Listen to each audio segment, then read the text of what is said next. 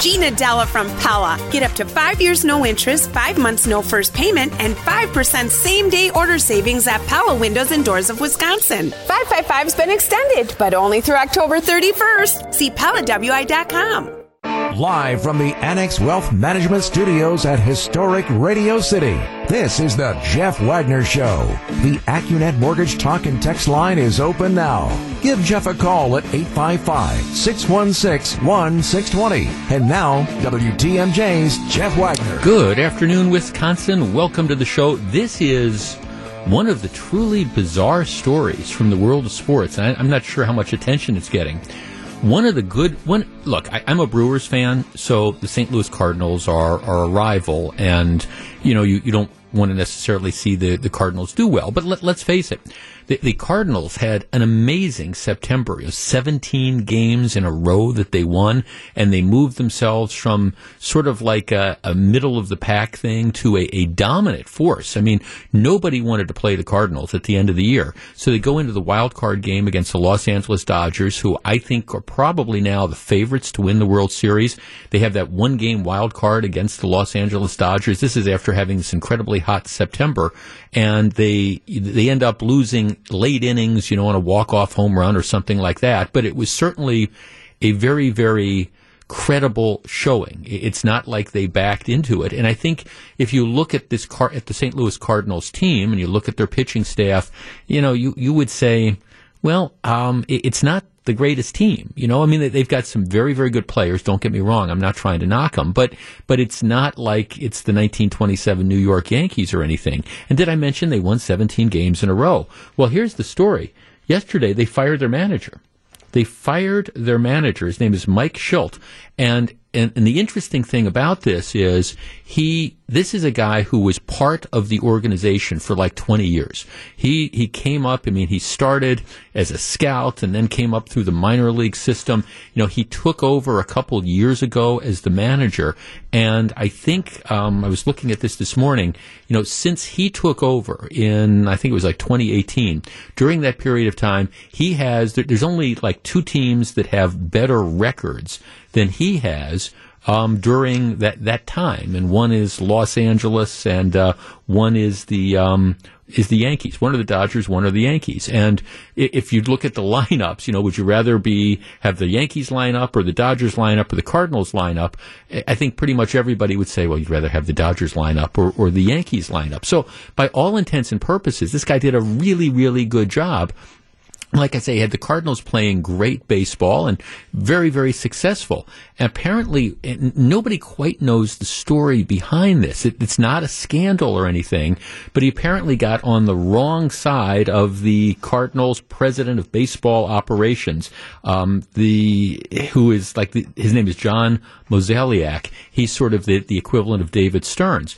And Mozeliak, despite this guy's success, apparently got, got mad at the manager because, as near as you can figure out, in meetings, you know, internal meetings, it's not like the guy was holding press conference and stuff, but in internal meetings, he apparently went in and said, as near as I can figure out, hey, we need to sign a couple free agents. You know, if, if you want us to get back and win the World Series, you know, we need a couple more ball players. You know, we're, we're, the Cardinals' philosophy is always, let's develop minor league players, let's get them to the majors, and then, you know, let's succeed. And he said, this, the truth is, we need, we've got some holes that if we're going to win the World Series, if that's really our goal, we need to go out and we need to, to fill a couple of these holes.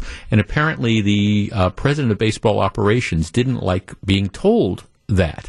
One of the other beefs they have is apparently there's a hitting coach that pretty much nobody likes except the the, the president of baseball operations. So the, the hitting coach has kind of been at odds with the other coaches, and they pretty much decided, just like in the last show of the Mary Tyler Moore show, when new ownership comes in and they're trying to figure out what's wrong with the station, they fire everybody but keep Ted Baxter. Well, that's what the Cardinals have done. They've said, okay, we're going to keep our Ted Baxter hitting coach, and we're going to get rid of everybody else. It's just a flat out bizarre story because there's all sorts of times when managers, of course, get, get fired and you understand that there's conflicts and stuff. It's just bizarre to see something like this happen. He's got one year left on his contract, so if he doesn't take another job. He, he still gets paid, so you don't need to have a, a tag sale or anything like that for him. And it is the Cardinals manager. My guess is he be, immediately becomes one of the leading candidates for a number of other jobs, including like the San Diego Padres job is up. So I,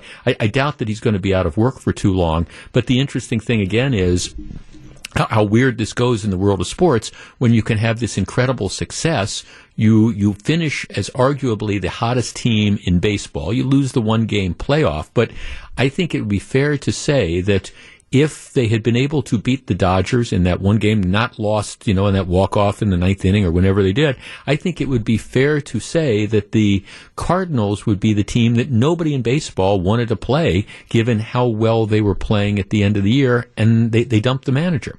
Just kind of kind of strange. There is something to be said about continuity, and that's one of the things I know after the Brewers, you know, unfortunate um, demise in the playoffs. You know, a lot of people were looking at Craig Counsell, and I, I think it would be fair to say that uh, pretty much everything Counsell did in the series against Atlanta backfired. It just nothing, none of the buttons he pushed worked, and you can argue that you know, some people say, oh, maybe he panicked in this, but problem is he had a team that wasn't hitting, and so he had to do a lot of this stuff to try to make make things happen. And again, pretty much nothing he did worked.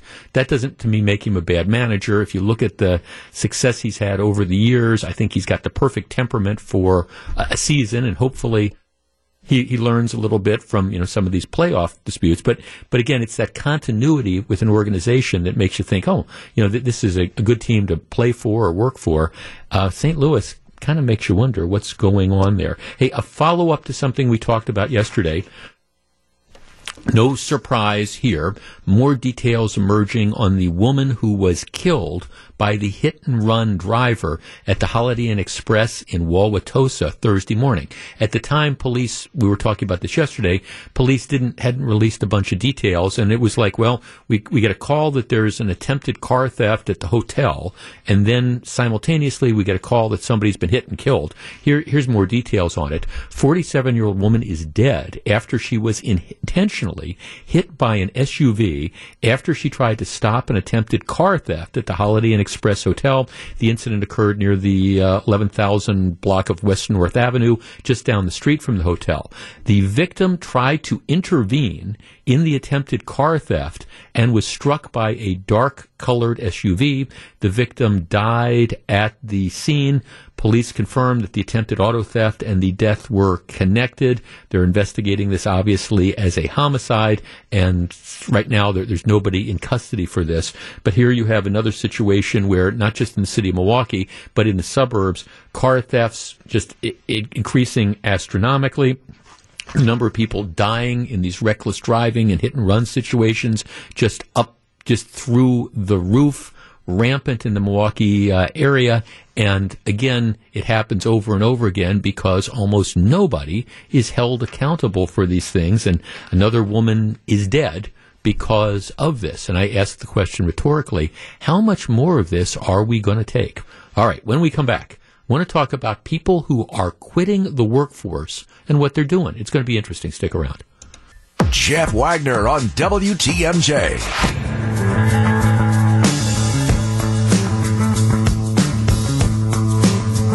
Looking for somewhere fun to watch this Sunday's Packers game? Well, join WTMJ Steve Scafidi at Leff's Lucky Town in Wauwatosa. I spend uh, many St. Patrick's days there. You can enjoy $18 Miller Lite buckets and $20 Vizzy, Vizzy buckets, as well as the WTMJ Street Team with games, getaways, and prizes. It's the WTMJ Miller Lite Watch Party this Sunday at noon at Leff's Lucky Town in Wauwatosa. I know that, that Vizzy stuff is extremely popular. I've never had one. And I'm not sure not sure I'm ever going to be tempted to have one, but that's okay. I know that it's very popular with a lot of people. All right, I want to double back on something we talked about a few days ago because it, it, continues to be something that's just amazing to me. If if you haven't been following this for August, which is the last month they have records, what they said is they said 4.3 million people quit their jobs in August about 2.9% of the workforce. And those numbers are up from the previous record set in April of about 4 million people quitting. So what you have, and, and these aren't people that are being fired. These aren't people who are being downsized.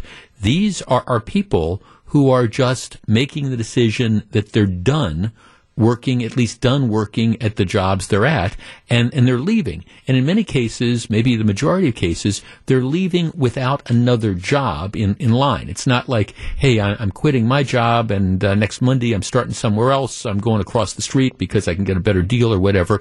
It's just that at least temporarily, they're dropping out of the workforce. Now, in some cases, it's older workers who maybe you know, worked through the pandemic and, and, were burned out.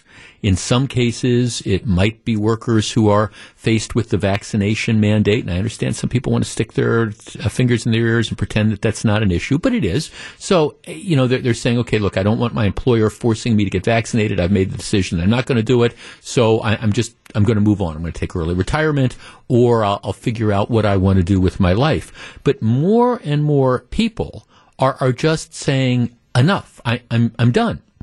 Which, of course, raises this issue, which is you know, how, how do you you know, how do you live? How do you deal with something like this? You know, if you simply decide, okay, I'm, I, am i am going to, I'm going to stay home and I'm going to take care of, of the kids and I'm going to give up that that salary, and then I'll try to figure this out six months from now, or a year from now, or maybe two or three years from now. Our number is 855-616-1620. That's the Accunet Mortgage talk and text line. I, I have a why question because I admit I'm fascinated by this, and this comes from the perspective of somebody who has worked it, my, my entire life, uh, essentially. I mean, I, I, remember I got out of college in three and a half years, and I came back here and I worked full time until I went to law school. And the first semester of law school, I was a full time student. Even after that, through law school, I had a part time job. And then on, I mean, I haven't worked at that many different places over the course of my lifetime. But when I left one job for another job, typically it was, okay, I, am quitting the one job on a Thursday or Friday, and I'm at the new place on, on Monday. So I, I just, the, the idea of not working, especially if you were in your 30s or your 40s or, or your 50s, the idea of just like, like not working. I'm just going to quit the job and I'm going to figure out what I'm going to do. To me, I, I just, I don't quite understand it. It's just not where my mindset is. But yet there's millions of people and more and more it appears every day who are just kind of dropping out of the workforce. Our number, 855-616-1620. That is the Accunet Mortgage Talk and Text line. What do you believe is driving this? And if you're one of those people that, that's kind of made that decision or is sort of close to making that decision, I would be fascinated to talk to you because you are certainly not alone. 855-616-1620. That's the Accunet Mortgage Talk and Text line. What's going on here? And is this going to be part of a continuing trend? Is this just an aberration because you've got COVID and you've got all this other stuff? Or is this part of a long-term trend? 855-616-1620. We discuss. Back to take your calls. Here's WTMJ's Jeff Wagner. 855-616-1620, which is the Accunet Mortgage Talk and Text line. Here's a text. Jeff, I'm in my 50s. I'm not quitting. Do these people not have mortgages, food, heating, and electric bills? How do people plan to survive? Which is, I mean, that, that's the that's the interesting question. Let's start with uh, Karen in Kenosha. Hi, Karen. Hi, how are you? I'm well, thank you. Okay, tell me your story. Yeah, so I left my job in December. And interestingly, sort of similar to the St. Louis Cardinals story, I was doing some of the best work of my career. I'm 55. Uh, I was making over $200,000 a year, mm-hmm. so good income. And my boss and I, it was just toxic. Right. And we couldn't get along with each other. And so I knew that about two weeks into my job. And so I cut my cleaning lady, I cut my budget, I just really, really just stripped things back, got rid of cables. Um, my husband and I are fortunate. Uh, we have no debt, no car payments, no mortgage. We also do not have children. Right. So I think every story is very different. Mm-hmm. But I have not worked since December. I'm casually looking for other jobs. Now, my husband does have a job. Right. He does have benefits, which is great. Yeah, but but still, I mean, your household income. If you were making that kind of dough to go from you know a two income family down to one, it, obviously there, there had to have been an impact on your on, on your, your on your income and your and your lifestyle. Absolutely. So we can no longer max out our 401k. Um, you know, there are other things that we cannot do.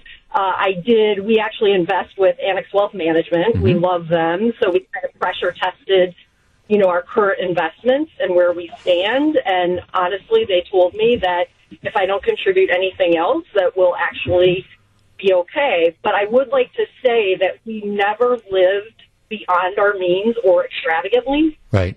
So I shop at Aldi. I mean, I did, I did that before, you know, and it's like, so we really took preventative steps, even when times were good, to say, you know, there's no price for freedom, mm-hmm. right? And if you get into a situation that's untenable, mm-hmm. you can exit. So again, I think every story is really, really different. Right, and in your um, particular case, you know, you, you last December, and you said you're casually looking for. So if I interpret that to mean if the right thing comes along, you, you'll consider going back. But if if that doesn't happen, you're you're comfortable with where you guys are moving forward. Uh, that is correct. Interestingly, I was looking at a career pivot anyway, and so some of the the jobs that I'm looking at are things like teachers' aides, things that pay significantly less Right. than what I made before. Right. Um, you know, but it was just one of those opportunities in life to say, wow, I probably have 10 years left, you know, to work. Um, what would be really meaningful to me? Right. And so in the meantime, we were just fostering a puppy through a rescue organization. Sure. We've actually fostered two dogs. Um, I work with foreign exchange students. So, So you're keeping busy. Life, I'm adding value. Mm-hmm. I'm just not making money to do it. Interesting. No, thanks for the call, Karen. I appreciate that. Those, I, I'm, I'm just fascinated by this. Our number, 855-616-1620. That's the Accunet Mortgage Talk and Text line. We are going to carry over this conversation. Uh, millions of people are dropping out of, of the workforce. Um, and, and it's it's the voluntary dropouts. It, it's the people like Karen. My guess is a lot of people aren't in the financial situation that she's in. But what is going on? How do people live? What is the thought process behind this? Jeff Wagner on WTMJ. Here's a text. Jeff, I know several folks who've quit their jobs in the past 18 months. One has an Etsy shop that's like an online craft things. She makes uh, about uh, two grand a month, which is enough for her to live on. Another makes similar money as a graphic designer on Fiverr. The gig economy makes working for yourself more viable and less likely to show up in jobs reporting. It definitely beats punching a clock for minimum wage and no benefits. Let's talk to Nate in Elkhorn. Nate, thanks for waiting. Good afternoon.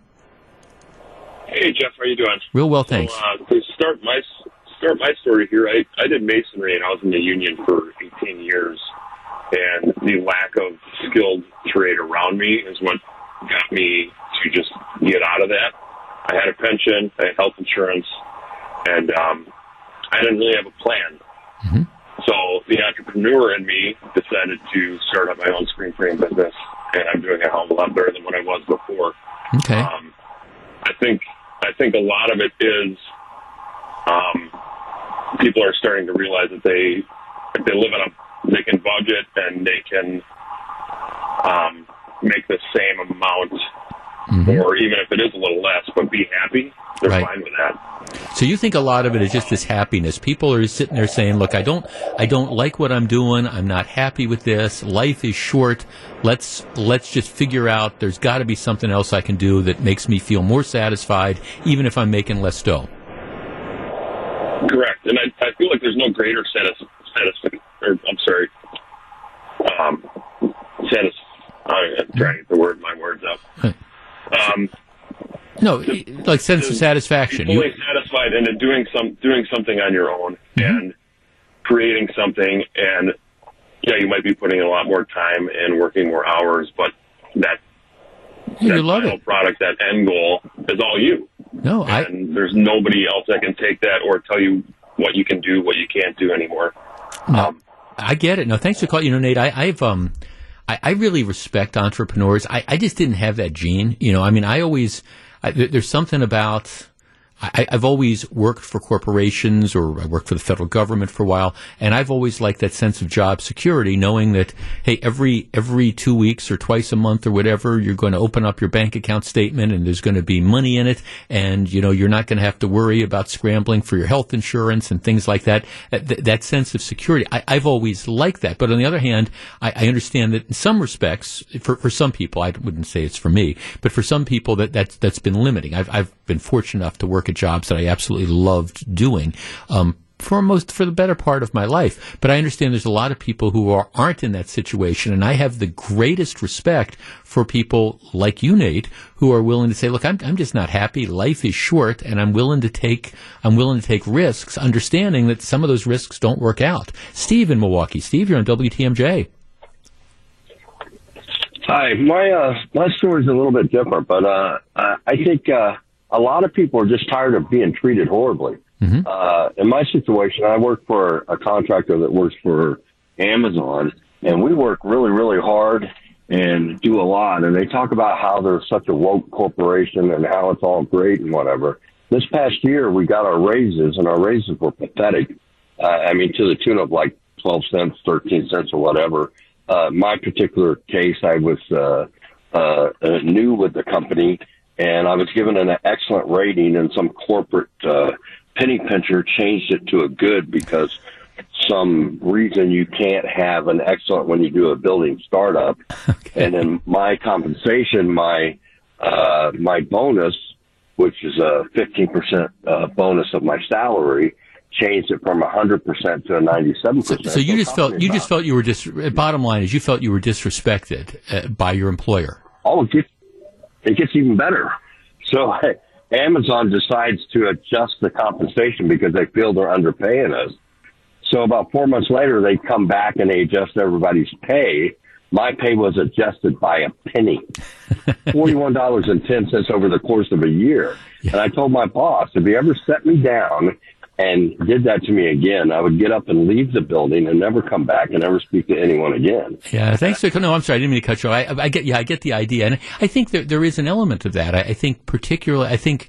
I think if you feel like you are disrespected, I mean, again, I, I can't imagine working in that environment. And I, I, I, work for a good company. I've, I've worked for a series of good companies where I always feel like I'm treated with respect. And it's not to say that I always agree with every decision that's made, but I understand where they're, they're coming from and I appreciate being treated as an individual. If I worked at a place where I thought I was just being treated as a number, especially as you get to a point where maybe you say, oh, okay, you've got the financial security to make certain decisions, you know, so you're, if you're, if you don't like what you're doing and you can afford to not do it, then, then why continue? Fascinating text. Jeff, I've not worked full time in nearly 12 years. After turning 46, I was making six figures, working my butt off. A life event happened that showed me I was sending a third of my income to taxes, living on a third and investing the rest. Um, actually, I, I've been fine. I live the same. I, I, pay no taxes. I enjoy my investments.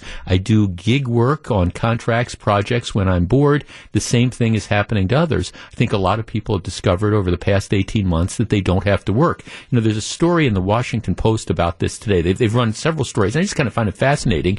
And one of the things that they're saying is that what some workers are finding is that when they they leave the, the workforce, their, their expenses you know go down. They're they're not they're not having to buy clothes for work. They're not having to you know they're they're they're not driving their cars as much, and so their their expenses end up going down, and they're just kind of making this decision f- about the you know, whole idea of, of life is short and we're trying to figure out different things. I don't know where this ends. And, but it, it's a really interesting thing because for for years and years, the the model that we had in this country was okay, you you get out of school, whether it's high school or college or law school or medical school or whatever, and you go to work, and then you work until you get to around the retirement age, whether it's 62 or 65 or 67 or whatever it's going to be, and then you kind of retire. That dynamic appears to be changing. And my guess is there's a lot of people that are, are dropping out of the system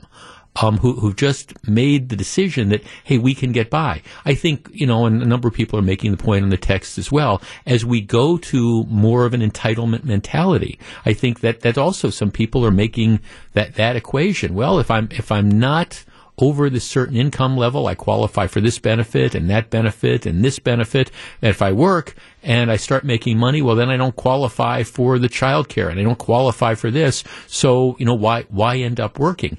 It's going to have, I think, a long-term impact on the labor market moving forward.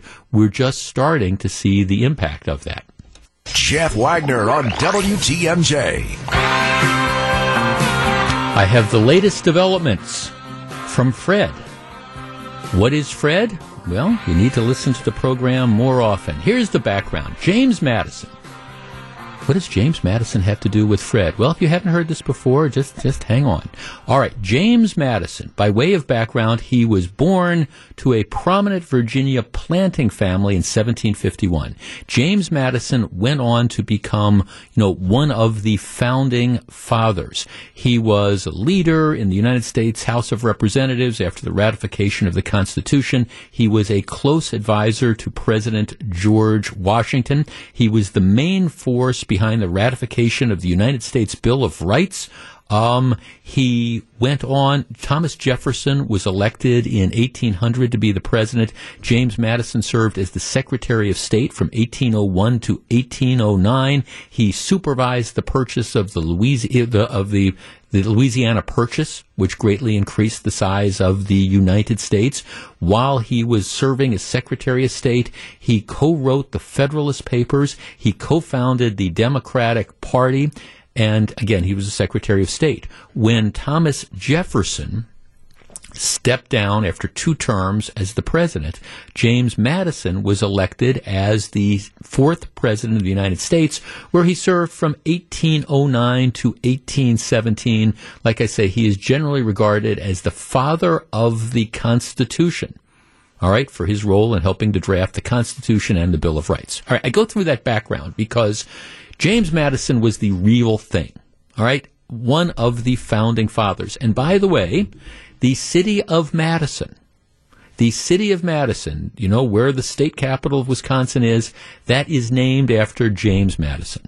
It's not named after Harry Madison. It's not named after Louise Madison. It is named after James Madison, the fourth president of the United States. In Madison, there is a high school. The high school is called James Madison Memorial High School. And it has been James Madison Memorial High School for years and years. Most people refer to it as Memorial, Madison Memorial, but it's James Madison Memorial High School. All right, it has been that way for years.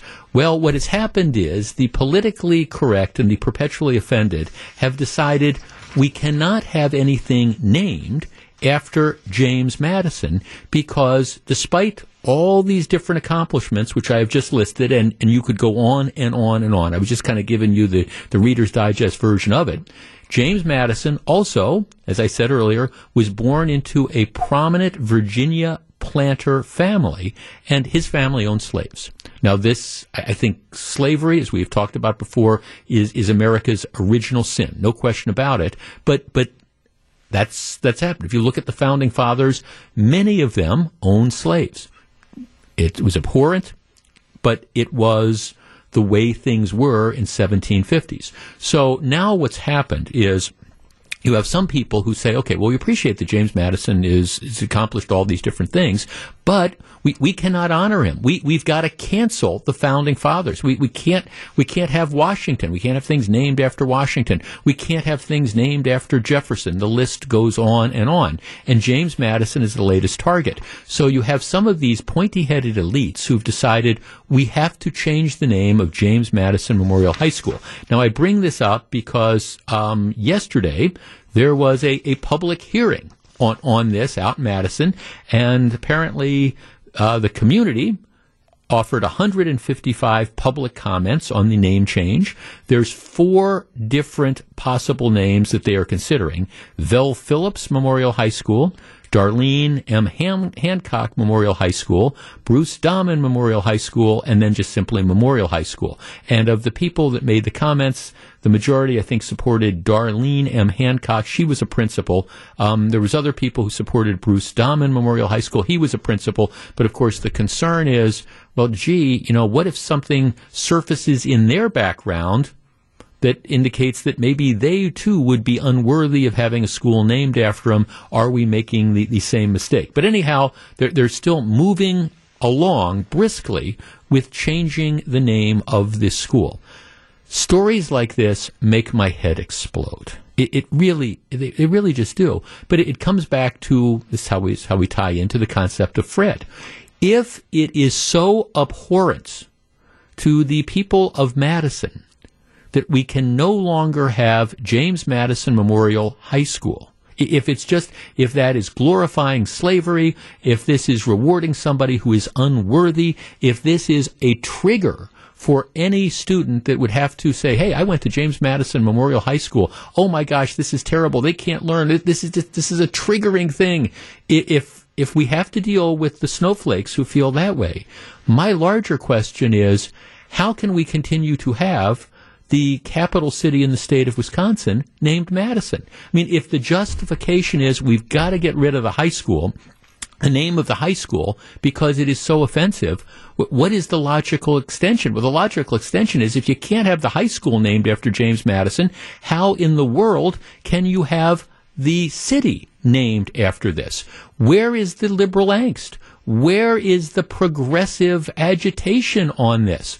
And so I've been kind of wrestling with this, and that is one of the reasons why I, I think, you know, in the spirit of this, if it's truly necessary to 86 the name James Madison, from Madison, James Madison Memorial High School. If that's truly necessary to do that, because it's just so offensive to have this, all right, isn't it time then to lead lead the drive to rename Madison. Now, I, have been wrestling with names. I, I, think I think we should call it Fred. I just I said let's let's not refer to Madison anymore as Madison because we don't want to offend people. Let's just let let's let's say Fred. So, all right, this, this is it. The legislature's back in session in Fred.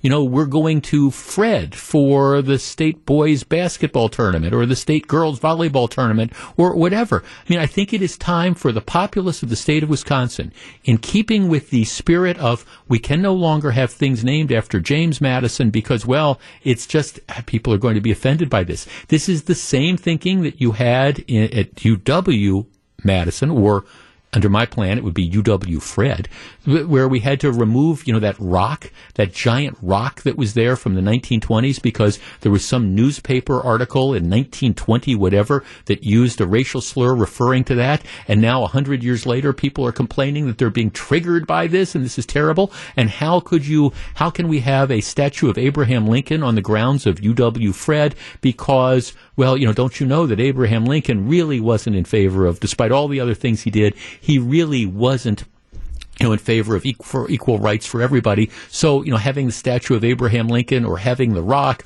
or having the high school, these are all things that trigger people. We can't do this anymore. So that's fine. In the spirit of getting rid of James Madison Memorial High School, I say, let's go all the way. In for a penny, in for a pound. Let's get rid of Madison in general. All right. Are you with me? It's Fred. From now on, it's just Fred, and we'll let people just kind of. And I'm sure there will be some people that come up and say, "No, we can't do that because I don't know. That's going to be, you know, misogynistic, or there's somebody named Fred somewhere who was a terrible person." But at least for the time being, while we figure out a new name, let's just get rid of the name Madison. I mean, isn't that the think thought process? That's it. I'm going to Fred. Hey, we're electing the representatives. The session starts. They're heading out to Fred. We're going to give them the per diem. Just saying. Live from the Annex Wealth Management Studios at historic Radio City, this is the Jeff Wagner Show. And now, WTMJ's Jeff Wagner.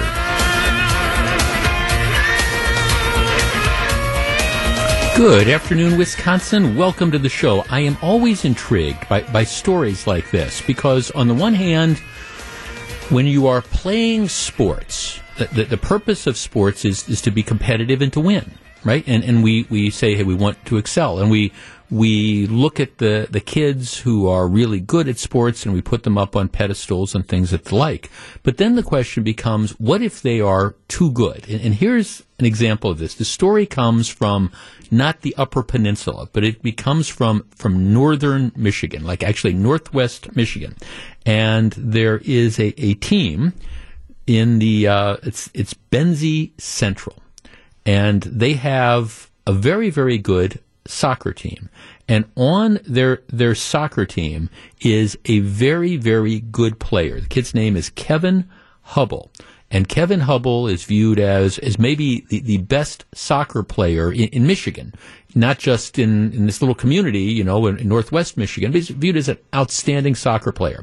So what happens is, um, the other night, the team, it's actually September 29th, so it's a couple weeks ago. What happens is that the team, Benzie Central is playing another team, another high school team. It's called Kingsley.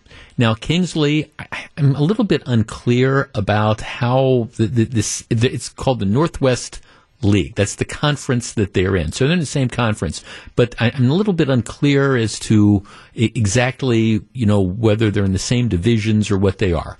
But anyhow, anyhow, this Kingsley soccer team is apparently new. They don't have a lot of kids. The whole school district from kindergarten through 12th grade has about 1500.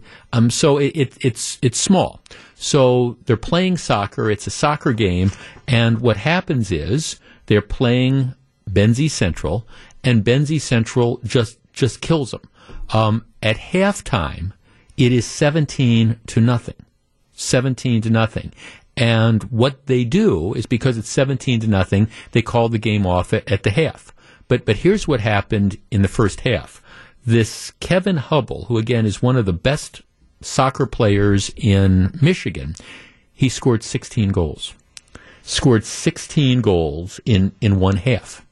All right. So, and, and apparently it, it's completely demoralized the, the, Kingsley team. Apparently, you had some kids who were like crying and things like that, and parents who were very, very upset with this, um, who are now demanding that the coach of the winning team be fired. They say this is just absolutely terrible.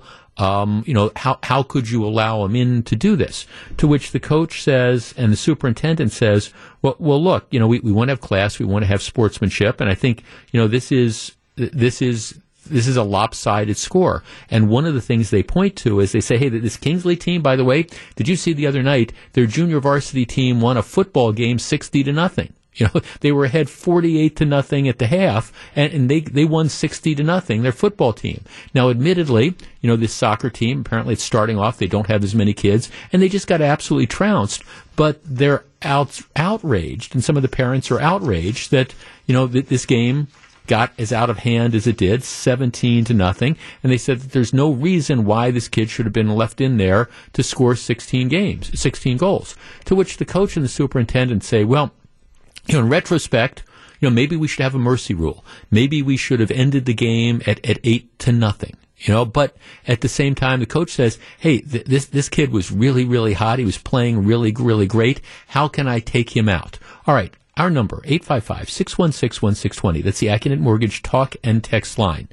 This was clearly a humiliating loss for for this team, who was clearly outclassed when it came to soccer. They did not. They don't have a mercy rule in the league. They stopped the game at halftime. But did the winning team, you know, do something wrong? Should the coach have pulled the players? Should they have stopped trying? 855-616-1620. That's the Accunet Mortgage talk and text line. Uh, you know, whenever we hear topics like this, and feel free to disagree with me, I guess I just don't see how you can say to people who are athletes, here, you you don't, don't try hard. Don't play. To me, that's even more insulting.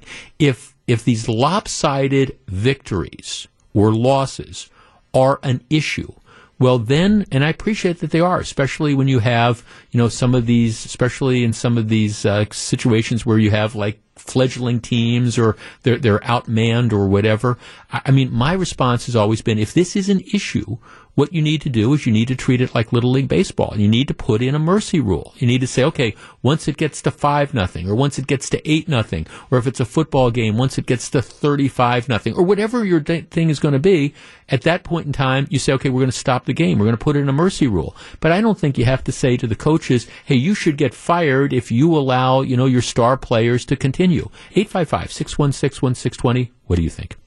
Welcome back to Jeff Wagner on WTMJ.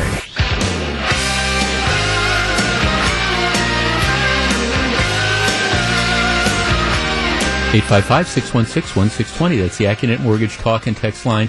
I mean, I, I guess I look at these situations and say, if we are concerned about lopsided victories, and I, I understand that. It's, I mean, it's, it's no fun. It's a soccer game. Can you imagine? It's 17 nothing at halftime, and you've got this one kid who clearly outclasses the, the other team, and he scored 16, and, and, and my guess is he's going for a state record, is what they're doing there, and the coach is letting him do that, and, and you can argue, okay, is it meaningful in that fashion? But if you want to stop it, what you do is you impose rules like we're going to have a mercy rule, just like they do in, in Little League Baseball. And, and that's fine.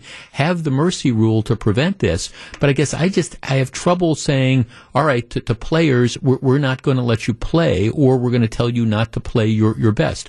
Put in a mercy rule to prevent these lopsided things. But until you have something like that, you know, j- just don't complain. And, and maybe you shouldn't schedule the schools. I mean, that, that's the reality as well. Like I say, the irony of this Kingsley school complaining is, I was just looking uh, at their they're, they're, touting how they won their junior varsity team won a football game sixty to nothing. Well, okay, it's kind of like you win sixty to nothing in junior varsity football, and you're complaining that you're getting drubbed in soccer. You, it seems to me you can't really have it both ways, which is why it's such a slippery slope. Put in a mercy rule and, and move on.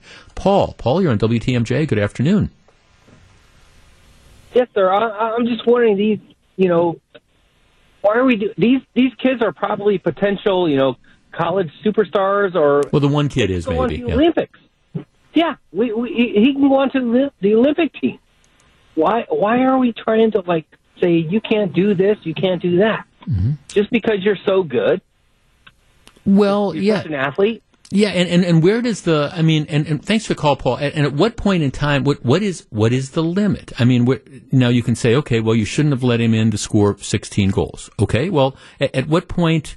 What point do you pull him? Do you pull him? All right, we're ahead five to nothing, and we're five minutes into the game.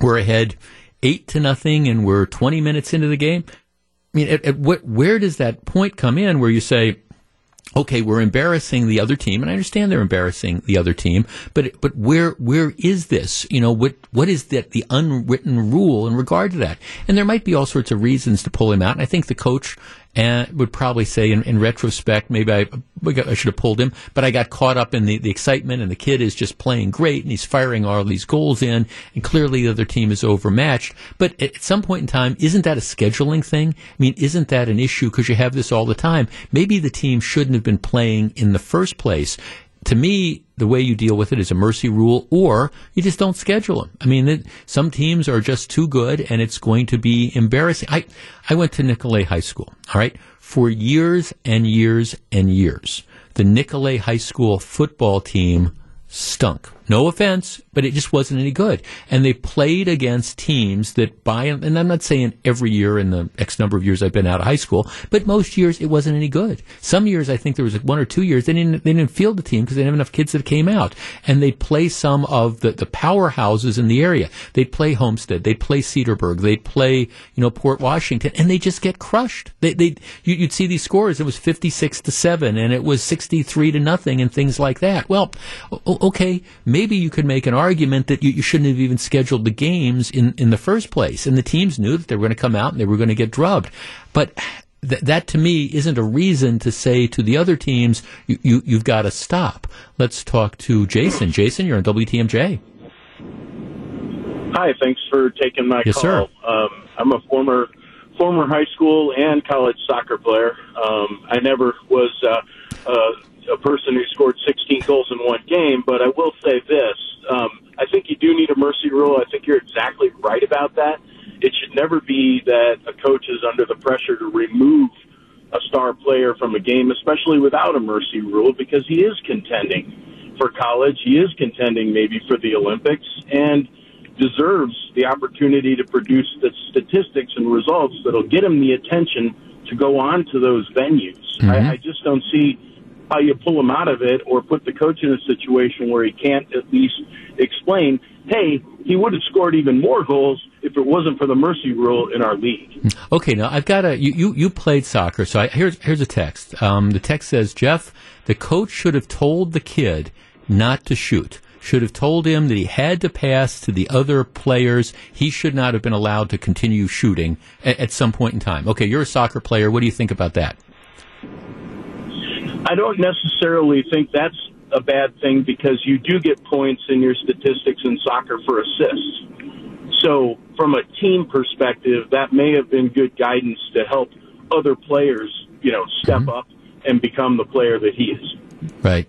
Right. I guess my problem though is if the if, if the okay you're you're driving down the field you, you get the you get the ball you turn around you've got an open shot at the goal I mean, what does it say if the coach tells you don't take it? I guess to me, I, I, wonder if that might even be more insulting to the other team that you've got this kid that can score, but he's not even trying anymore. That I think that would bother me even a little bit more to say, okay, the guy thinks I'm so bad, he's not even going to try to play with me. I I don't disagree with you, Jeff. I mean, it it all started when I watched my nephew's t-ball game, where every game ended in a tie. Right. And I don't know where that started, but that's how it started. And um, I, I just think it's a horrible, uh, um, misguided, um, yeah. you know, set of rules to, to place on uh, on individuals, especially individuals who have the opportunity to excel at something like it sounds like this kid does. Yeah. No, thanks for call. I guess in somebody's text, oh, you just don't understand sportsmanship. No, I, I understand sportsmanship fine. I, I also understand that these are, are competitive sort of situations. And that's, you know, if, if we are at a position where you have certain teams that are at a competitive imbalance, rather than saying, okay, other teams shouldn't play their best players and try. There's other ways that you can deal with it, starting with like not scheduling the, the, the, teams together if you know it's going to be a blowout, putting in all sorts of different rules that would prohibit, that just end the game when the game should have been ended. I, I mean, they're saying that they, they, probably should have ended the game at 8 nothing. I don't know what an appropriate mercy rule would be in, in high school soccer, but I mean, certainly, you know, it would seem to me if you're behind 5 to nothing or you're behind 8 to nothing or something, you're, you're not coming back. And so that they all agreed to knock it off at halftime. Maybe they should have agreed to knock it off 20 minutes into it. I, I, don't know how I would feel if I was a player on that losing team. If all of a sudden it's like, well, you don't even get a chance to try to score a, ga- a goal. But as far as firing the coach, no, I think the league needs to look at the rules and the school needs to look at itself and say, okay, well, maybe maybe we're just not ready to play soccer in in this league, and so maybe we should you know pull back till we get more interest in it. And by the way, maybe we should look at our junior varsity football team that just won 60 to nothing because isn't that just as much of a trouncing? Just saying. Welcome back to Jeff Wagner on WTMJ. For the last several years, I've heard a lot of whining from people on the left side of the aisle say, "Oh, th- this is just terrible. Wisconsin's gerrymandered, and and you know you've got these voting districts that are just improperly drawn, and we, we have to do something. And don't you realize Democrats would control this state if we did? Well, here here's the the problem with, with all that. In Wisconsin, geographically, the vast majority of the state tends to vote Republican. Democrat voters are centralized in in some areas City of Milwaukee, for example, Dane County in general, the city of Madison or the city of Fred in particular, and, and they're just, just heavily Democratic areas that are there. So when it comes to redistricting, we have to do redistricting. You, you have to redraw district lines.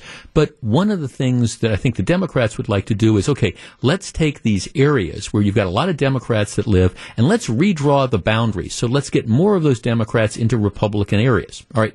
Well, th- there's a huge problem with that because, and you're starting to see that, Milwaukee County, the supervisors have now rejected two of the quote unquote nonpartisan efforts to do that because what's happening is they're saying, look, if you do this, you're violating the Voting Rights Act. Because the one thing that you cannot do is you cannot draw districts on racial lines, and you can't essentially try to minimize the influence of minority voters. And a lot of these different things and these different versions that they're coming up with would do exactly that. They would dilute in the effort to try to get more Democrats into Republican areas. What they're doing is they're throwing out municipal boundary lines and they're they're moving minority voters into areas where that there there might be non more non minority voters. So they're diluting the impact of uh, again, minority districts in an effort to try to take more Democratic votes and put them like out in the suburbs and stuff. And the one thing that you cannot do under the law, absolutely, is you can't dilute the impact of the minority vote. So this is part of the, the problem. I mean, the real underlying problem that Democrats have in Wisconsin, in my opinion, is not the way the districts are drawn. It's the fact that Democrats are highly concentrated in a couple areas of, of the state. And that's just the reality. And when you draw voting lines, it doesn't make any sense, for example, to take the community of Shorewood and, and turn that into three separate districts, assembly districts, for the purposes of shifting more Democrats, you know, one way or, or the other. No, it make, makes more sense to have like Shorewood as a whole to be one district, the same sort of thing. But that's not possible to do unless if it's not possible to split up these districts without also significantly diluting the impact of minority votes in many areas. And that's an absolute no-no. And that's the problem they have. Bottom line is keep municipalities together keep areas together. And if that means all right, you've got some heavily Republican districts and heavily Democrat districts. That's just kind of the way it works. And maybe if Democrats want to do better in the state assembly or the state senate, what they need to do is figure out a way to convince people from Milwaukee or Madison or Racine to, to move into some of those outlying districts. Just saying. Welcome back to Jeff Wagner on WTMJ.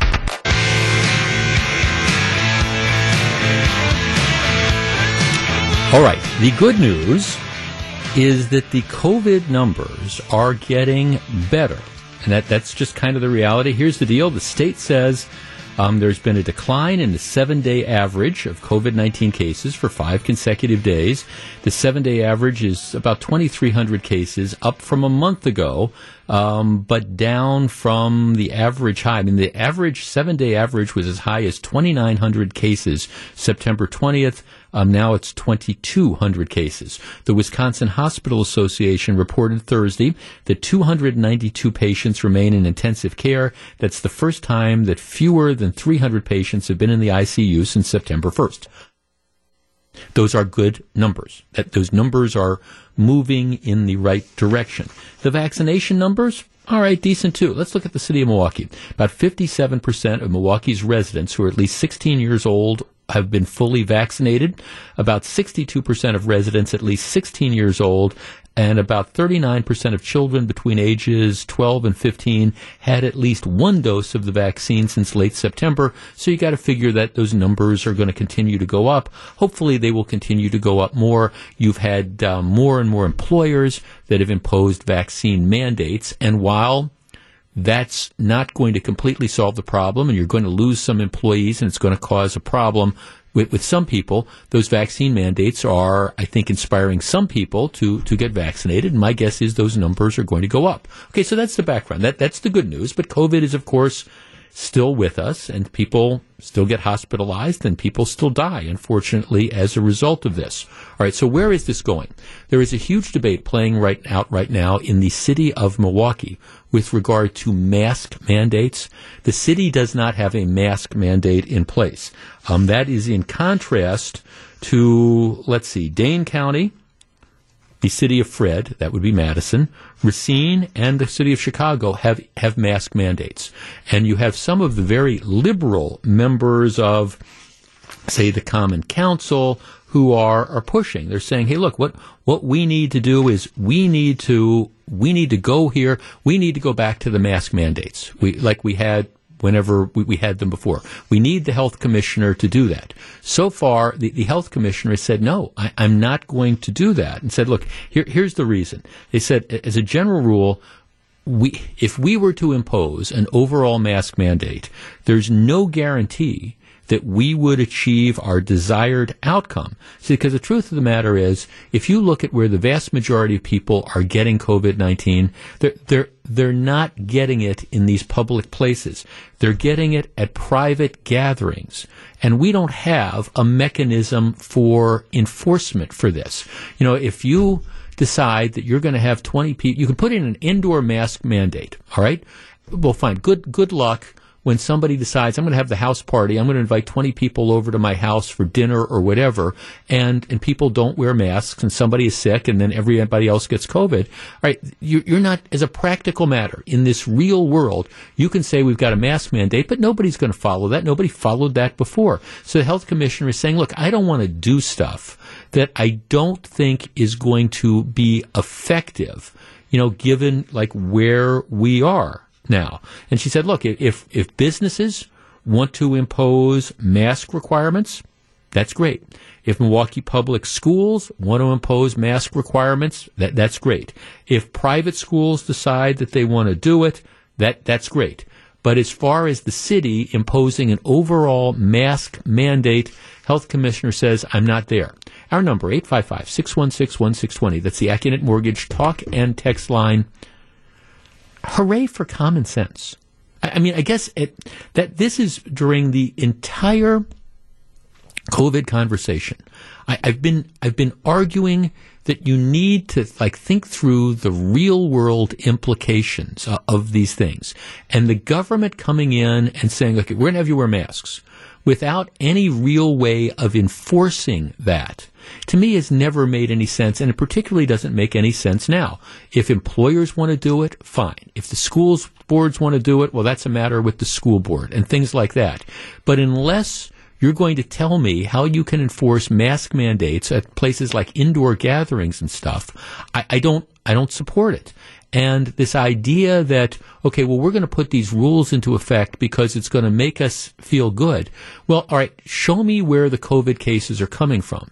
And if you can tie them into a restaurant that doesn't have a mask mandate or something, I'm willing to have that conversation. But clearly, that's not where the data is now. Okay, 855-616-1620. That's the Accunet Mortgage talk and text line. I mean, I guess the easier thing to do is just to say, well, they do it in Madison. You know, they do it in Fred. They do it in Racine. We should just go back to where we were. We should tell everybody that they've got to wear masks anytime they're indoors in a public setting, and then we can think we're accomplishing something. Right? Is that really something that makes sense given where we are with COVID in now, what, October of 2021. 855-616-1620. I think businesses have a right to put on ma- in mask mandates. I think you then have a right to decide whether you want to patronize the business or not. But as far as, in this case, the City of Milwaukee Health Department saying we're going to go back to mask mandates everywhere without any necessary evidence that that's going to stop in any significant way the spread of COVID, I say no. What do you think? This is Jeff Wagner on WTMJ. This week's sponsor for the Wagner Home Improvement Showcase, presented by Great Midwest Bank, is Pella Windows and Doors of Wisconsin. Contact them at 920 291 3800 or visit PellaWI.com to learn about the Pella Promise and to set up a free, that is free consultation. That's Pella Windows and Doors. Pella Now, Pay Later, our featured sponsor this week on our home improvement showcase. All right. I admit that I have been critical in the past of the formerly Ozaukee County, now um, Milwaukee County Health Commissioner, but in this case, I, I think she's just dead on correct. During the during the entire COVID thing for the last year and a half, you know, we've been told to follow the science. Well, the problem is science it, sometimes it's not like it's black and white. The science changes, or people interpret things in, in different ways. There's no conclusion necessarily as okay, what what does the science really tell us? And when it comes to mask mandates and the shutdowns, for example, that the Evers administration imposed that did very great damage to the economy, my point was always th- these need to be targeted. This idea of this one size fits all thing, and the problem in Green Bay is the same as the problem in Racine, which is the same as the problem in Bayfield. That never made any sense to me. The other aspect of this is the whole notion that if you're going to impose rules, you have to figure out first of all, are the rules going to be are they going to solve the problem, or is this just going to make us feel good?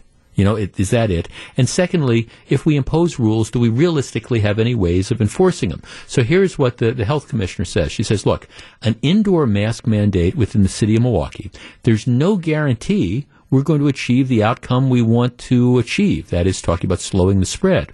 The enforcement piece is another component that's incredibly challenging. People are getting it in places the mask mandate would not touch. This includes surrounding communities as well as gatherings at home. Um, yeah. Um, said also, my, my concern is that if, if I try to impose another one of these rules, what's going to happen is the legislature might come in and try to strip me of my authority to do that for other situations, like if there's an outbreak of measles or, or something like that. So the, the basic conclusion is, look, I just don't think this is a battle worth fighting at this point in time until you can show me the data that says that the people who are, are getting COVID for example, are are getting it from the places where um, you would expect that um, the, the, mask mandate would apply. Let me give you an example. All right, last week I, I, was at I was at American Family Field. I went to the games on Friday and Saturday. The game on Friday, the roof was closed, so you've got forty plus thousand people, however many people they had that were there. There were some people that were wearing masks, but the vast majority of people weren't wearing masks. It was an enclosed area. Now, admittedly, it's not like a, a closed in basement, but I mean, I haven't heard any reports suggesting that it was a super spreader event you know, and, and, just and it wasn't, and there was most people that were were not wearing masks. The same thing's going to be true, I think, with the Bucks' first home game is next week. You know, if you sit right by the court, there's a mask requirement, but otherwise, I don't believe that there is a mask requirement in the vast majority of Fiserv Forum. So people are going to be there. There and and we're not going to get reports of, of major spreads of COVID through that. I mean, let's face it. the, the truth is you know, if, if you're looking at where the big spreaders are, it probably is things like private parties and things like that, like that. So if that's where it's coming from and you can't enforce it, why impose the mask rule? Um, Jeff, same group of people um, who want the mask rule say we should not have we should say we should have to request straws in restaurants. Unenforceable and impractical for those who actually run restaurants. Maybe the Milwaukee Common Council should turn their attention to shootings and car thefts all over the city. Well that would be i think a great idea but the problem is they, they don't have any ideas as to how to deal with shootings and car thefts across the city. So it's easier to say, hey, you know, what's what's going on? Um, what what's going on? Why don't we just let's put the mask requirement back, and that'll make COVID go away. Um, nothing. Jeff, how refreshing to hear common sense coming from a government official. If someone feels safer wearing a mask indoors, go ahead. If the masked person is afraid of unmasked people, then they should stay home. I guess that's kind of my philosophy about, you know, this, this as well. I mean, if you're in a situation where you, you want to wear a mask, wear a mask. If you're in a situation where you are afraid of this for whatever reason, vaccinated, unvaccinated, whatever, and you are afraid to be in public spaces, and you're so afraid, and I'm not, I'm not mocking that, but if that's the situation, you are so concerned about being around other people, well, then you know, masks or no masks, you, you, you probably you know, shouldn't be out and about. That that's just kind of the reality of this, and that's an individual decision that you make and that I respect. Businesses, if businesses want to put mask requirements in, making their employees wear masks, okay, that that's fine. If businesses want to say, hey, we've got a mask requirement for you to come into our particular store, that's fine. You know, um, that's fine. You're you're set. Jeff, if you're vaccinated, you can still give COVID to others. Yeah, I understand that. I mean, I understand that there's breakthrough cases, but that's always going to be the situation. That that's unless we're going to sit there and say, okay, we're going to put on hazmat suits for the rest of our, our lives. At, at some point in time, you have to understand that there, there's all about risks that are there, which is one of the reasons why people the more people who get vaccinated and the more people who get their booster shots, the more safe people will be. There's no guarantees, no guarantees at all. But at some point in time, there's no guarantee that you're going to walk out of the house and you're not going to get hit by a falling tree branch or city of Milwaukee, you're not going to get hit by a reckless driver who's tried to steal a car who hits you as you're in an intersection. I mean, there, there's just no guarantees. People have to balance those risks for themselves. In this case, I, I think recognizing that people, let's just face it, people aren't going to follow these mask rules to begin with. I mean, I think people are in many cases just past that. And I think the health commissioner is probably right in recognizing this is not a battle that I choose to fight at this point in time.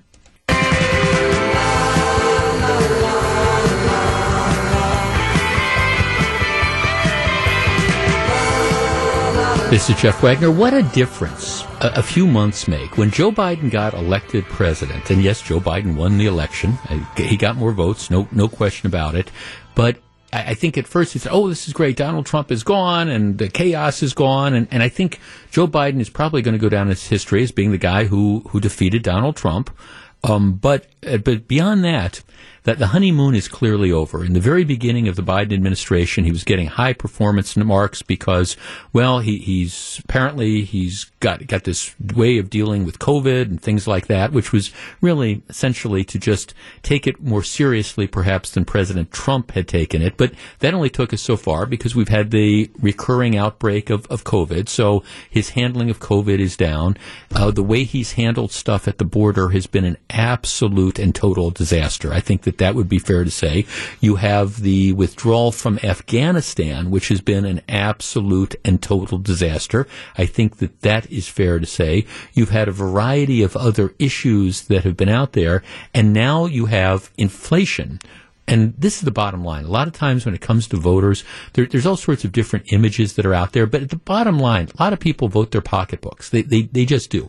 How do they feel about their economic situation? How do they feel about their prospects? And, and, and right now, Lots of Americans aren't comfortable with this. You have inflation, which is pretty much out of control, and now you have the, the latest movement, which is, in some respects, it might be premature, but it, it's a harbinger of things to come. It's this hashtag empty shelves Joe movement. Right now, it's, it's no secret. There are huge disruptions in the supply chain. And, and it goes back, it, starts with COVID, starts with the pandemic and the closures of factories and things like that. And, and, it, and it's gotten worse and worse because what you have is you have all these, for example, the, these cargo ships that are full of cargo, but they can't get into the ports. And when they get into the ports, there, there's nobody to unload the cargo ships. And when they unload the cargo ships, there, there's no, there's not enough truckers around to drive the stuff to the, the different locations. And we've got Christmas coming up. I understand that we're not quite at Halloween, but you know the, the Christmas shopping season is going to start relatively soon. And what you're starting to see now is you're seeing well th- these it's pictures of empty shelves, and the whole thing is hashtag empty shelves Joe, which is pointing out that all right, we, we've got things that aren't going well when it comes to these supply chain problems. Now, Biden is trying to deal with this. Biden says, I'm going to order the ports in Los Angeles to be open 24 hours. And, and that strikes me as being a good move, but it's only just one step because if you don't have the truck drivers to drive the stuff all over the country, you're still going to have the, these empty shelves that are there. But this, this is a big deal. And I'm just telling you in advance, watch this because if we do get to a point where people start to go out and get serious about their Christmas shopping and they find that all these things that they want for their kids or for their grandkids or for their spouses or for their friends and they find that they're just not able to get them, well, at some point in time, somebody's going to get blamed for that. And my guess is the most likely person to get blamed for that is um, the President of the United States, fair or not. But this empty shelves Joe movement, something to watch because this could really be a political game changer, much more so, I think, than Afghanistan, much more so than the, the border stuff even much more so than COVID, because this is something that affects people's pocketbooks. And if they go into stores and find they can't get the stuff they want, they're going to get angry. Back with more in just a minute. Live from the Annex Wealth Management Studios at historic Radio City, this is the Jeff Wagner Show. And now, WTMJ's Jeff Wagner. Good afternoon, Wisconsin. Welcome back to the show. Is it is it a sign that the cancel culture is starting to fade? or is this just a, a one off? I want to revisit something we talked about uh, maybe earlier this week in kind of a different way. Uh, very popular comedian Dave Chappelle, who is under fire. He has a, a new Netflix show. He's got a deal with, with Netflix and he comes out with these comedy specials and he's a very controversial um, black comedian. Does a lot of race based stuff. Um, he, he's edgy. And I think everybody knows right now, he, one of the things that he's edgy on is his approach to the transgender community. He describes himself as, um, as TERF, um, Team TERF. That's an acronym for Trans Exclusionary Radical Feminist. That's a term used for a group of people who argue that a transgender woman's biological sex determines her gender and cannot be changed. J.K. Rowling, the author of the Harry Potter books, who is very much an, an, advocate for you know gay rights and things of the like. Um, she's she's gotten in trouble with the transgender community because she, that, that's what she argues. She argues that you know gender is, is your gender and it, it's and it, it can't be it can't be changed. I mean, you can uh, you can be a woman who identifies as a man or a man who identifies as a woman, but it doesn't change the fact that, that that's you know your your, your gender is based on your genitalia, etc. So. That, that's the theory that, that is out there, and Rowling has gotten a lot of of attention for this. So anyhow, uh, Dave Chappelle comes out with this new Netflix show. It debuted on October 5th. It's called The Closer, and it, it's a stand up comedy show. I watched it last night, got Netflix, so I, I actually watched it, and um, it was, at least as of like late last week, it, it if you look at it, it's Netflix. Netflix is stuff about things that are trending, and it's it's been in the top ten. It's I don't know that it was number one yesterday. It might have been number four or something like that. But lots and lots of people are are watching. Maybe more people are watching it because of the controversy. Because to tell you the truth, if there wasn't the controversy, I, am not sure that I would have have watched it. But it, it's a, in this lengthy stand up routine. He does all sorts of things, but he does do you know this this segment where he, he's talking about and he's making fun, I guess he's doing comedy of of some transgender people. Okay, so so that's that's it. But it's part of the overall comedy experience that, that he's doing. And you can find it funny or you can find it not funny. You know, that that's that's your call. But once this happened, you had at least some members of the transgender community, including a couple people who worked at Netflix, who were absolutely outraged about this. They said it's this is transphobic, and you know, actually, Chappelle said, "Oh, maybe I am a little bit transphobic," but you know, they were just outraged that Netflix would even allow a comedian on there who might mock aspects of the, the transgender experience. And they got extremely upset. Um, GLAAD, which is an organization that monitors the news media and entertainment companies for bias against the LGBTQ community, they've criticized the special. Netflix staff, at least a small number of them, have said, oh, this is terrible. It could incite harm against transgender people. Um, some of those employees have gone so far as they stormed into a, a board meeting and they've now been suspended. Now, at least thus far, Netflix has, has not you know, back down. Um, the president of Netflix says, "Look, here, here's the deal. Um, this is very popular with Netflix um, subscribers. You know, we understand that uh, Chappelle can be very, very controversial. And, you know, but, but people, people love that controversy. And they say, look, this is stand up comedy. Comedians say outrageous things for effect. Some people like the art form, some do not. But essentially, Netflix has said thus far, we're not backing down. Now, in the mainstream media, there's one story after another about how is this going to be the undoing of Netflix, et cetera, et cetera. You know, uh, the headline in the LA Times, Netflix takes a hit over fallout from Chappelle's special. Now, I, I don't know exactly where that comes from. They, they quote some, uh, again, LGBTQ activists saying, oh, this is terrible. But as far as I can tell, it's not stopping people from watching the comedy special, and it's sure not stopping people from going out and attending concerts. Um, he, he did a comedy thing the other day, and apparently what happened is he comes out, he gets this standing ovation, and his response to the standing ovation from the sold out crowd is, well, if this is being canceled, bring it on. So it, it appears that in this particular case, the, the, the Netflix is standing behind him. Now, maybe it's easier to stand, easier to stand behind him because he is, you know, a black comedian as opposed to if this were a middle-aged white com- comedian who'd said the same thing. I don't know if that's a factor, but it's also clearly what this guy does is extremely popular. People are, are watching it, and at least the vast majority of people have no problem with this. And at least thus far, Netflix is, is not giving in to the, the pressure from some vocal f- opponents on the other side. All right, our number is 855-616-1620. That is the Accunet Mortgage Talk and Text line.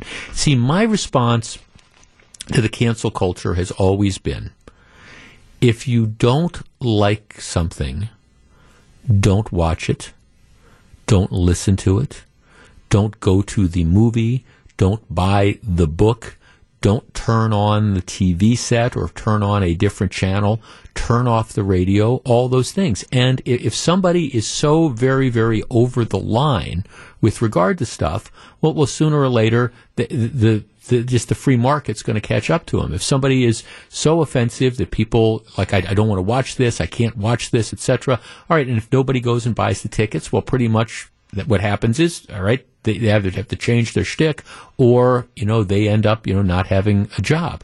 But this idea that, okay, folks are outraged and we should, we should make Netflix take down this show and comedians shouldn't allow themselves to be edgy. Sorry, I, I don't buy into it.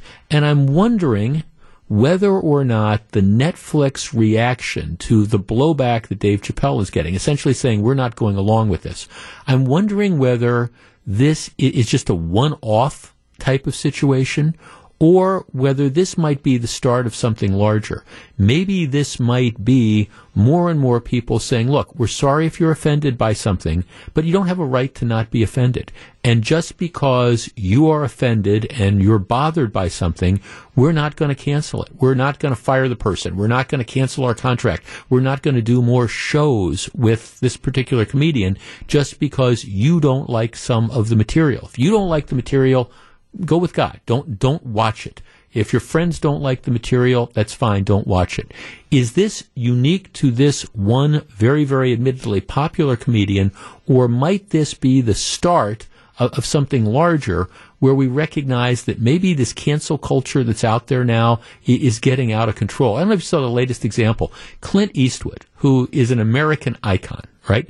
Clint Eastwood, last week they went after him for something, a joke he made at the Oscars in 1973 that was arguably insensitive to Native Americans. So somebody found this thing on YouTube from 1973 at the Oscars. Oh, we, this Clint Eastwood, we got to get rid of him. Well, there's all sorts of reasons not to watch Clint Eastwood movies, but th- this this movement to kind of cancel Clint Eastwood based on something he said in 1973 ended up going nowhere.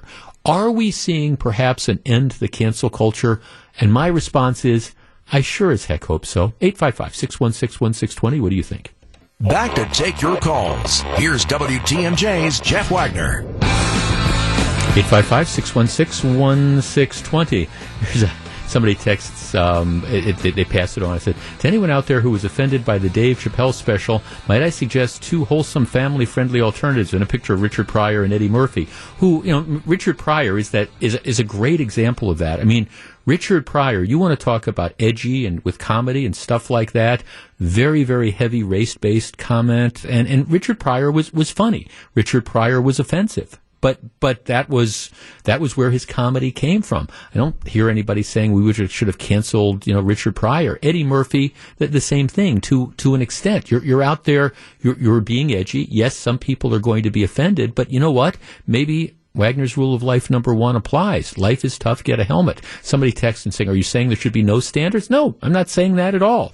I'm saying though that people should decide what those standards are. If you find any comedian, for example, if you find this to be offensive and you don't want to buy the albums or go to the show, that's okay. But this idea that you we should pressure that um, vocal small numbers of people should be able to pressure companies to not let anybody else see this comedian because you think it doesn't meet your standards. I think that's where the issue comes in. And of course, there's got to be standards. Lamar from Orlando. Lamar, you're on WTMJ. Good afternoon.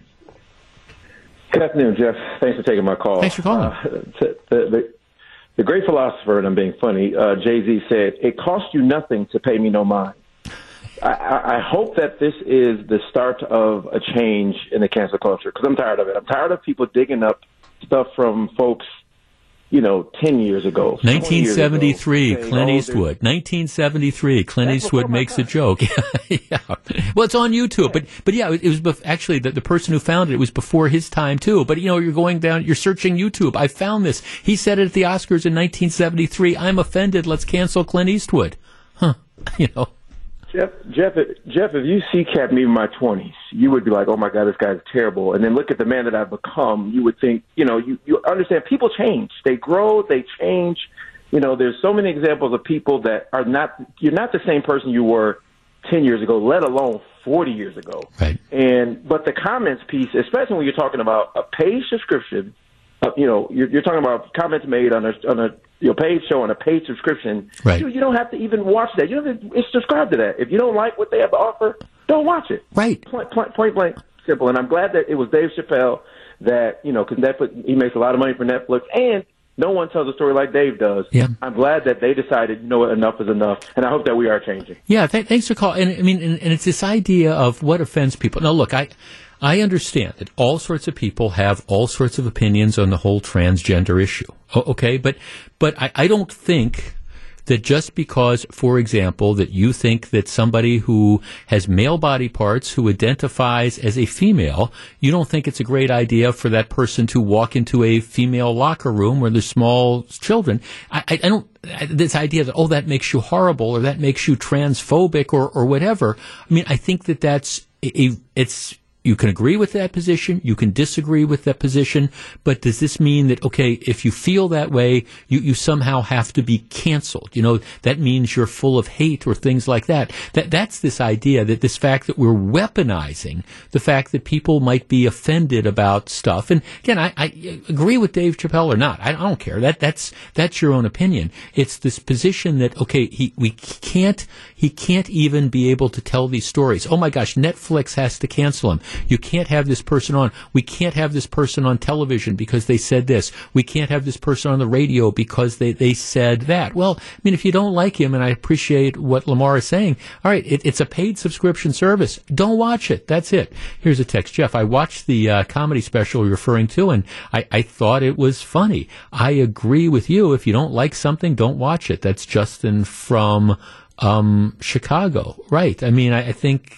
you know, that's it. Jeff, I don't think we are close to the end of the cancel culture when a coach has to resign over personal emails from 10 years ago, long before he was with the team, that weren't even that derogatory. He's referring to the Jon Gruden thing. Well, they were derogatory. And the, the problem with the Gruden thing is it was just so incredibly stupid that you would that you would, would do something like that. Th- That's a I think it's it's a little bit different. And the problem is with Jon Gruden, I think he just became such of a of a hot potato with so many different groups that it just became more trouble for the Los Angeles Los Angeles for the um, Las Vegas Raiders to keep him. But yeah, I mean we're, we're we're starting to see all these different things, and I'm just wondering if maybe there's going to be just maybe a bit of a pushback. Sam in Milwaukee. Sam, you're on WTMJ.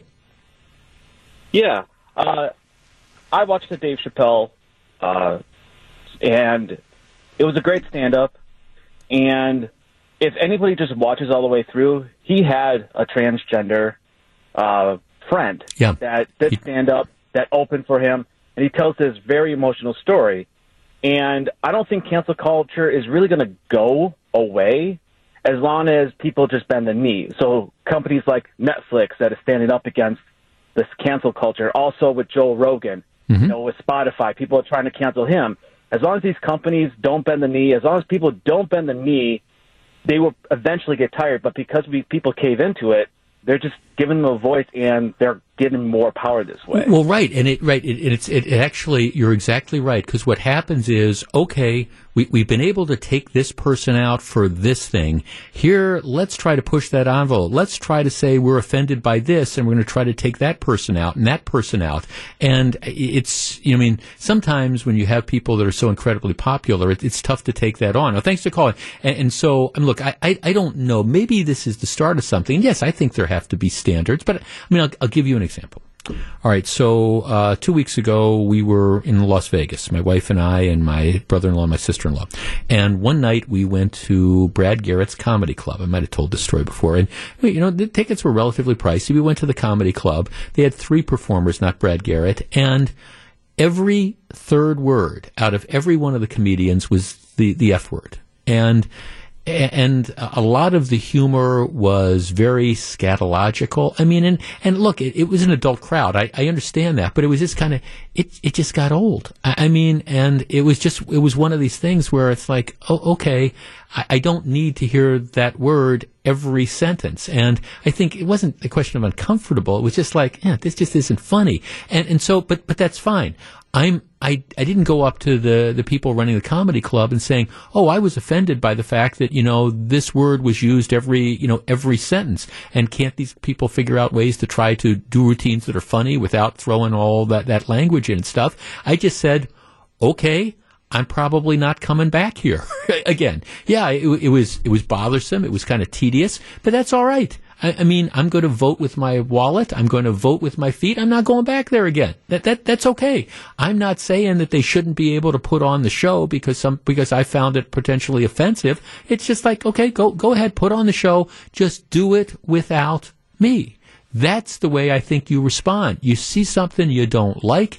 You think somebody is out of line. You think that they've said something that is inappropriate. Fine. Just ignore them. That, that's, ignore them. And that's the way you deal with it.